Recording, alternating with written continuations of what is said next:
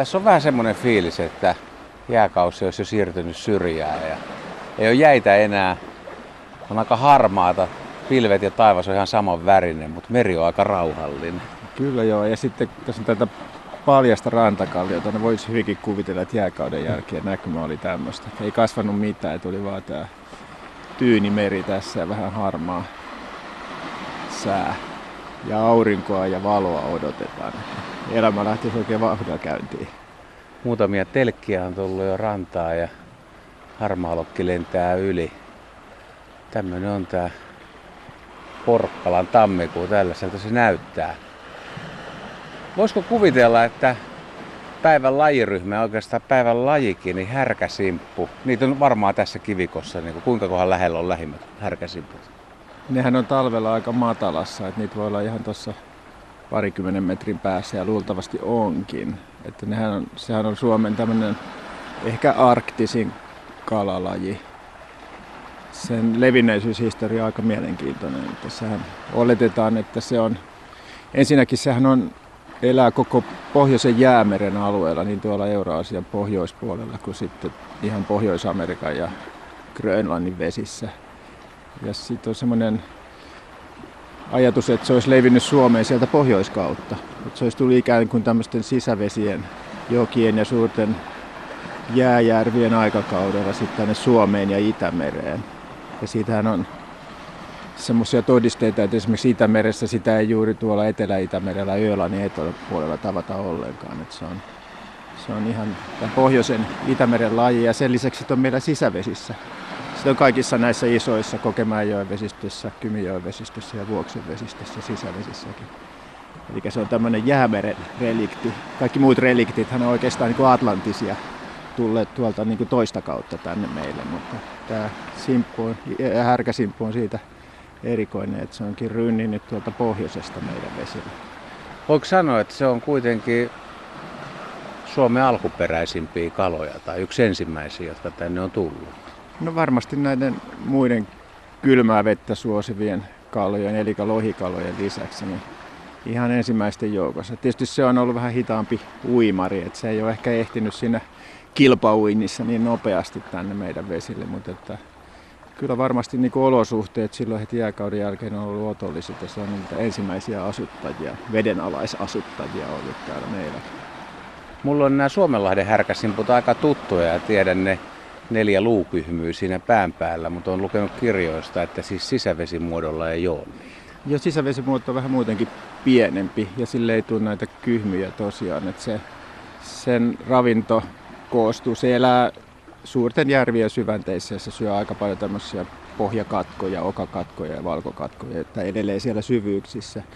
Mutta sitten tämä Itämeren muoto, niin se on paljon, paljon tota noin, niin monipuolisempi ravinnon käytön suhteen, että sehän syö kaiken näköisiä muitakin äyriä ja sen lisäksi kaikkia kaloja. Oikeastaan vähän mitä tahansa, mitä kiinni saa. Että se on monipuolisempi ja runsaampi se ruokapöytä ja ehkä sen vuoksi se kasvaa isommaksi saa myöskin nämä komeat kruunukyhmyt itselleen.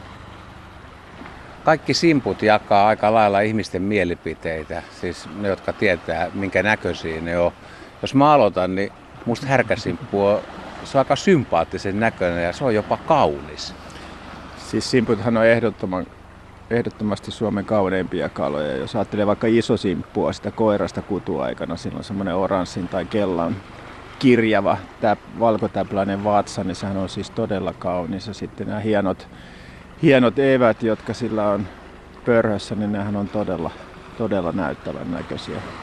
Et itse asiassa tämä kruunukoristus, härkäsimpuli ja muillakin simpuilla nämä piikit pään ympärillä, niin nehän on aikamoisia komistuksia kyllä. Ja tämä talvi on oikeastaan muuten simppujen kulta-aikaa. Nythän tapahtuu tuolla aika lailla, eikö niin? No nimenomaan just nämä mereiset simput, härkäsimppu ja iso simppu, niin nehän on ihan talvikutioita, että niiden kutuaika alkaa tässä jo joulukuun puolella ja sanotaan, että tammikuu on jo aikamoista sutinaa tuolla pohjalla, että siellä etsitään sopivia kivenkoloja ja, ja tota, pariutumista tapahtuu.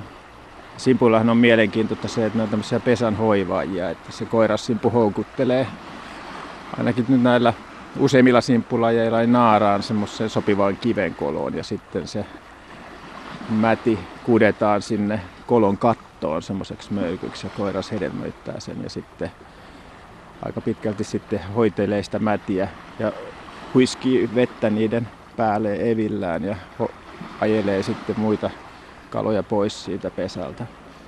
Kaloilla on vähän erilaisia järjestelmiä kuin nisäkkäillä. Kun nisäkkäillä monet eläinäidit on äitejä ja hoitelee poikasia, mutta kaloilla niin kuin pääsääntöisesti, eikö niin, että jos, jos joku hoitaa, niin se on koiras?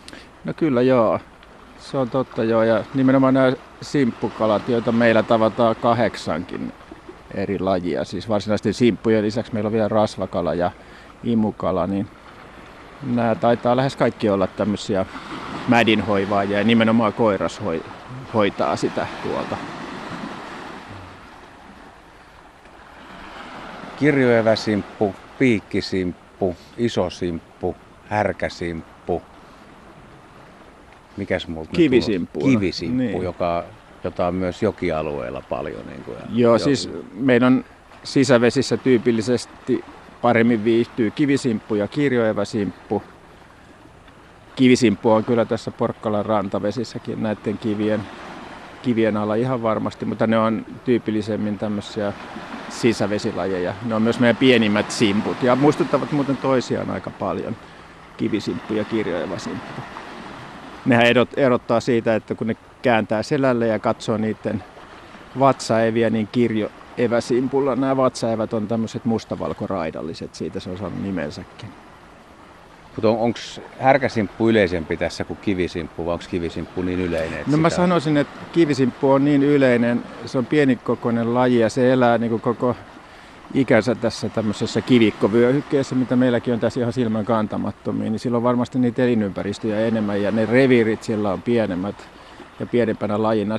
Usein pienemmät lajit on runsaslukuisempia kuin isot lajit, niin mä sanoisin ainakin yksilömääräisesti niitä on tässä varmaan enemmänkin. Ehkä nyt näin talvella sitten, kun ne härkäsimput tulee tuolta syvänteestä tähän kutupaikoille muutaman metrin veteen, niin sitten saattaa härkäsimppujakin olla yllättävän paljon.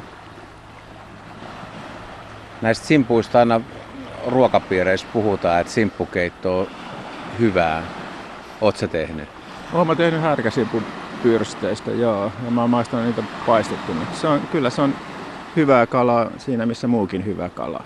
Useinhan sitä pidetään semmoisena vähän pulaajan ruokana, että jos ei muuta ollut saatavilla, niin simputkin syötiin. Mutta kyllä niistä tulee ihan erinomainen liemi, kalaliemi. Ja tosiaan ne isojen simppujen pyrstöt, varsinkin härkäsimpulla, niin ne on aika lihakkaita ja makoisia ja vähän ruotoisia.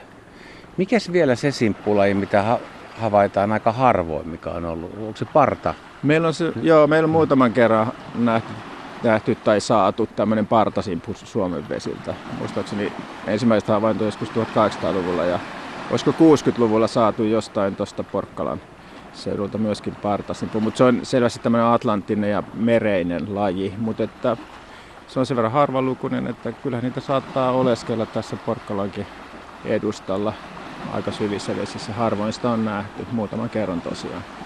Miten sä sanoisit harrastelijakalastajille tai ihan kalojen ystävillekin, että jos, jos nyt sattuu saamaan verkosta tai jotenkin jonkun simpun, niin mihin siinä kannattaisi kiinnittää huomioon, mikä olisi semmoista simpun hyvää PR-toimintaa? Että...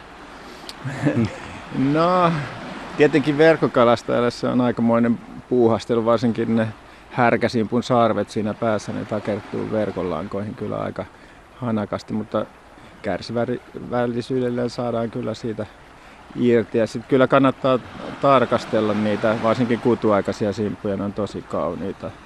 Puhuttiinkin jo tästä isosimpusta, joka on värikäs, mutta piikkisimppuhan on kanssa, sehän saattaa olla se koira ihan semmoinen tiilenpunainen jopa. Joo, mä, mä oon saanut semmoisen. Eikö se ole makeen näköinen? On kyllä, todella hieno. Siis ihan se on ihan kuin trooppinen näköinen. Vähän saman näköinen kuin sun pipo, siis no, väriltään niinpä, melkein, niinpä, hyvin punertava. Kyllä, joo. kyllä. Että semmo, ja sitten tietenkin se koko ulkoinen olemus, ne pörheät isot evät ja pitkät eväruodot, niin se tekee siitä jotenkin semmoisen niin vähän perhosmaisen ilmestyksen tai lintumaisen ilmestyksen. Että voi hyvin kuvitella, miten semmoinen eväinen, iso simppukin tuolla liihottelee, kun se ottaa vähän vauhtia ja sitten liitelee. Niin siellä pohjassa. kiva päästä katsoa sinne niin. sukeltamalla. Että... Simpuillahan ei ole uimarakkoa, että ne elelee siellä pohjassa ja jos ne lakkaa uimasta, niin ne vaipuu sinne pohjaan. Mutta että varmaan näistä isoista evistä on sitten apua just tämmöisissä niin pyrähdyksissä, että voi tavallaan liitää siellä kun joku lintu siellä pohjatuntumassa. Voisi kuvitella ainakin. No aika sitkeitä kaloja siis siinä mielessä, että joskus kun on saanut verkolla useampia ja siinä kun on irrotellut ja kulunut aikaa, niin kuitenkin on saanut pelastettua. Mä oon päästänyt niitä takaisin. En tiedä, teenkö oikein. Onko simppu verrattuna esimerkiksi särkikaloihin, niin tavallaan harmito, että se on mukavaa, että jos sä saat saalista, etkä syö, niin sä voit päästä ne myös takaisin. No kyllä sillä on oma, oma merkityksensä on tuossa ekologiassa, että turha, jos ei niitä käytä mihinkään, niin kannattaa ne päästää pois. Ei ne varmasti kenellekään haitallisia ole siellä, että niillä on oma, oma tehtävänsä. Mutta että ne tosiaan sanoit, että ne kestää sitä verkosta irrottamista, niin ne on suomuttomia, paksunahkaisia ja kovaluisia kaloja, että ne kestää aika hyvin tätä käsittelyä. Ja varmaan tämä ominaisuus johtuu siitä, että ne on pohjakaloja ja mönkii tuolla pohja-aineksen ja kivien joukossa ja elää aika osan, ison osan elämästä ihan kivien alla ja ne menee ahtaista koloista ja näin poispäin, niin ne kestää tämmöistä kulutustakin aika hyvin. Tuli vielä yksi mielenkiintoinen asia simpuista mieleen. Kirjoissa kerrotaan, että varsinkin iso simppu, kun sen saa verkosta tai nostaa ylös, niin saattaa kuulua semmoista murinaa tai ääntelyä, että se kuuluu kalalajeihin, jotka ääntelee. Joo, ja mun mielestä piikisimpusta on sanottu sama, että se ikään kuin kurnuttaa. Ja kyllä se ilmeisesti pystyy sieltä suuontelosta, kidusontelosta saamaan aikaisin, aikaisiksi tämmöisen kurnuttavan äänen silloin, kun se otetaan ylös vedestä. Itse en ole sitä kuullut, mutta monet kalastajat nyt kertoo, että näin tapahtuu. Miten me saadaan semmoinen projekti, että joku saisi äänitettyä? Sitä olisi kiva soittaa. Että, tota, miten simpu ääntelee joskus? No se pitää tehdä sitten tälle viileän veden aikaa, kun niitä simppuja liikuskelee tässä rantavesissä. Ja, ja tota, tietyissä paikoissa niitä saattaa tulla aika paljonkin tuommoisesta talviverkosta. Pilkillähän voi saada myös noita simppuja talvella, että se on yksi, yksi konsti yrittää saada ne kurnuttamaan siinä avannolla. Siinä on meillä haaste. No, siinä on haastetta. Mutta valitaanko nyt vuoden 2020 kalalajiksi niin iso simppu. Et se on ehkä Suomen komein kala. Se on Suomen komein kala. Sovitaan näin. Kättä päälle. Kättä päälle.